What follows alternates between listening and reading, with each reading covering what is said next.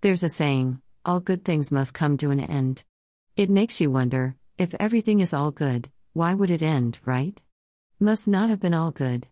Maybe something somewhere along the lines got overlooked. Our past is familiar, and the familiar is comforting, the unfamiliar is not.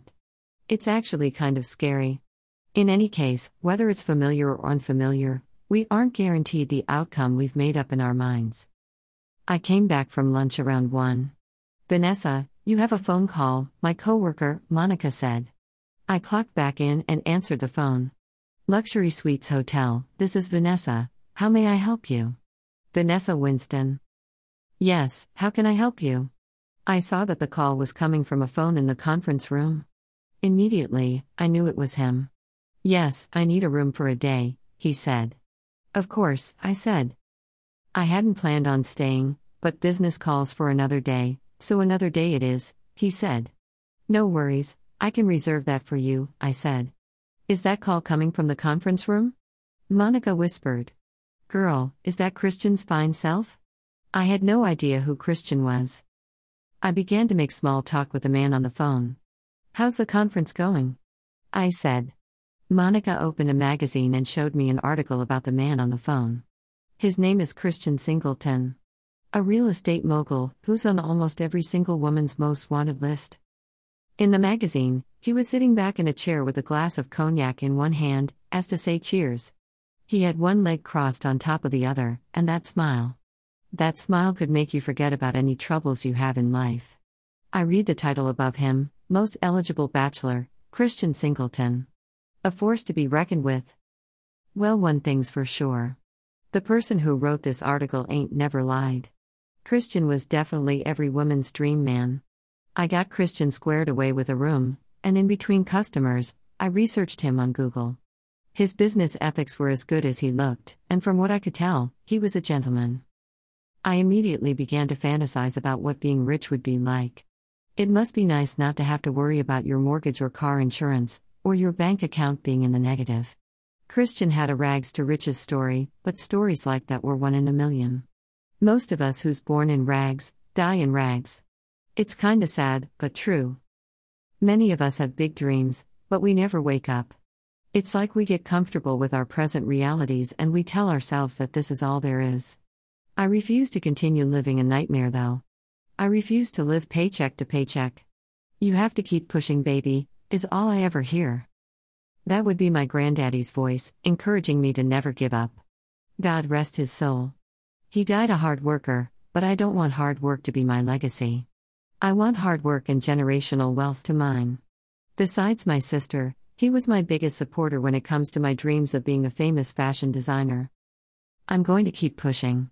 Mom says, if I work hard, I'll have a better chance of becoming an executive or even CEO for the company I work for. She tells me to keep my head out of the clouds and focus on reality. I love my mom, but she's caught up in those dreams I was talking about, where people get comfortable with their reality. This life isn't my reality, though. This is my current situation, but I'm not settling. I've spent the last seven years working at luxury suites. I started off as a housekeeper. After four years, I began to work the front desk, and I did get a promotion to supervisor a couple of months ago. So, I guess that I'm climbing the ladder. However, working at luxury suites, making 45,000 a year, is not the life I envisioned for myself. My husband is a construction worker, he makes roughly 55,000 a year, but even with our combined income, it's still a struggle. My sister and my mom takes turns babysitting Tristan, which has saved us a lot of money. Tristan's turning 4 in a few months, and he's been accepted into a free pre-K program, so that's good news. It will give my mom a break, although she's retired and doesn't mind. Becca doesn't mind babysitting either, but she does have a life, and she needs more personal time to focus on her salon. Mom thinks that me and TJ are living above our means. We have a nice size house in a suburban area, and we have three cars one luxury vehicle and two economy size cars for work. I don't think we're living above our means, I just want to have a decent life. We're usually okay, but for the past two months, TJ hasn't been getting much work. I've been overworking, and on top of that, I haven't been sexually satisfied in months. I was busy caught up in my own thoughts when Christian came to the front desk. Hmm. hmm. He said, clearing his throat. Oh, hi. Sorry about that. You're here for your key, right? Just a moment, I have it right here for you, I said. I gave him the key. When he took the key, he gently rubbed my hand. I felt something, and I know that I shouldn't have, but sparks flew. Calm down, Nessa. This man isn't flirting with you. Even if he is, you're married, I told myself. Nah, he was definitely flirting, but I had to play it cool. I didn't want to be like all the other women who were practically drooling over Christian. I couldn't front though, he had ignited a fire in me that I couldn't contain. I couldn't let him see it though. Let me know if you need anything else, Mr. Singleton, I said, in a professional tone. I will, but please, call me Christian, he said. Enjoy your stay, Christian, I said, with a smile. Thanks, Vanessa, he said. I started playing around on the computer as if I was suddenly busy working. Truth is, I was mesmerized. Christian walked away. Oh, I bet it sleeps like money. That's that bamboo sheet quality, Monica said. Girl, what are you talking about? I said, with a laugh.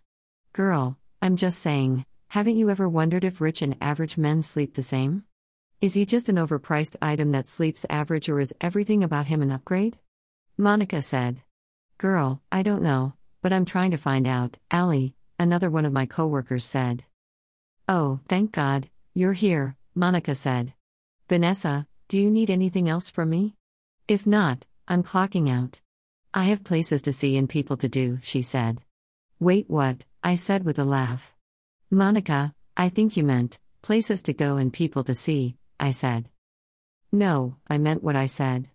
Whatever crazy, and you're free to go. I'll see you tomorrow, I said. Dang, you work again tomorrow? Monica said. Yep, in the morning, I said. Okay, see you then. Bye, Allie, Monica said. Bye, Allie said. When 8 o'clock came, I was ready to fly out the door like a bird out of a cage. My bed was calling me, and so was Christian, literally. He called the front desk and asked if I could bring him some towels. I was going to send Allie instead, but she was busy with a customer, so I took them instead. When I got upstairs, he opened the door with nothing but a towel on. I can't see his print. I don't see it. I don't see it. I kept telling myself. The more I said it, the more I saw it. That thing was thangling. I had to get the hell out of there, and I was only in the doorway. Here's your towels, Mr. Singleton. Have a good night, I said, before quickly turning away. Wait, you're off work? Christian said. Yes, and on my way home to my husband and my kid, I said. Christian laughed. I turned around and walked back towards him. Fine, good night, Vanessa, he said. Wait, what's funny? I said. Why are you so uptight? He said. I'm not uptight. I'm just tired, I said.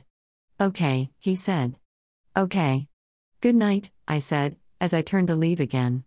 Good night, he said, before licking his lips and looking at me as if I was a chocolate dipped ice cream cone on a hot summer day. I turned to walk away, and he started to close the door. I walked back towards the door. I was about to let him know that I wasn't some groupie that he could just have his way with, but when I walked back to the door, he opened it, and I pushed him down on the bed and I had my way with him. He tried to talk, but I covered his mouth. I could tell that he was used to being in charge, but not tonight. I had him every way I wanted him, and he did not disappoint. When we were done, I showered and went home. I got home and TJ and Tristan were on the couch watching TV. Hey, I said. Hey, baby, TJ said, with his eyes still locked on the TV. I came over and gave him a kiss on the cheek. What are the two of you watching? I said. Shh, mommy, we're watching a good movie, Tristan said. I walked over and kissed Tristan on the cheek too. Okay, nice to see y'all too. I'm tired. I'm going to bed, I said. Okay, babe. Dinner is on the stove, TJ said. Good night, Mommy, Tristan said. I wasn't hungry, so I put the food up and went to my room. All I could think about was Christian. Sex with him was amazing, but it could only be a one time thing. I love my husband. I love my family, and no one or nothing will get in the way of what we've built. As far as I was concerned, it was just sex. Christian probably had a slew of women he was sleeping with. I wasn't trying to fall in love with him. When I got to work at 6 a.m., there was an envelope for me. Who's this from? I asked Tim, the overnight front desk clerk. I'm not sure, some man dropped it off for you. He didn't leave his name, but he said that it was a thank you card for giving great service. Anyway, I have to get out of here. I have to get home and get some shut eye before my class this afternoon, Tim said. All right. Have a good day, Tim, I said. You too. See ya, he said. When I opened the card, it was from Christian. I want to see you again. Come to this address tonight at 9 p.m. I smiled, but then I told myself no. That was a one time thing. I can't get caught up. I got off work at 2 p.m., and I slept until 8:15. TJ had been out with Tristan all day, and then they went to TJ's parents' house for a barbecue. I got out of bed and looked at the card from Christian. I was curious as to know what he had planned. I showered and I got ready to go. I called TJ and told him that I had to work an overnight shift. He praised me for all the hard work and sacrifices I'd been putting in for our family, and he promised that I wouldn't have to overwork myself for long. I felt bad for lying to TJ, but my curiosity was stronger than my guilt, so I went to see Christian. When I got to the address, it was a condo overlooking downtown Charlotte. Christian was at the top floor waiting for me. There were candles and rose petals leading outside to a candlelight dinner on the balcony. We enjoyed good food, music, and good conversation. Christian shared tips with me on how I could become a millionaire in five years doing real estate. Everything about Christian turned me on. His intelligence, his vibe, his looks, his laid back boss type personality. I wasn't a fool though. There wasn't anything great about me. He probably had women across the globe, but I didn't care because I had no plans to leave my husband. We were just having fun, until I woke up the next day to three missed calls from my job and 10 missed calls and seven texts from TJ. There was an important voicemail from my manager telling me to come by the office. When I got to my job, there was surveillance of me going in Christian's room and staying in there for an hour. Although I was off the clock when I was with Christian, I got fired. There's a strict rule against what I did, and I knew it. I just wasn't thinking clearly at the time. I lied and said that we were talking real estate, but my boss said that she spoke with Christian, and he told her that we were in a relationship. What in the entire hell?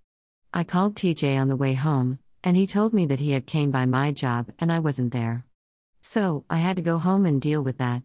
Before I got home, I called and asked Christian why he told my boss that we were sleeping together. He said that he was doing me a favor, and to check my bank account. I was pissed. What the hell does my bank account have to do with you putting my business out there like that? This is my life, I said before Christian calmly cut me off. I'm in a business meeting, but check your bank account, he said, before ending the call. When I checked my bank account, it was $100,000 in there.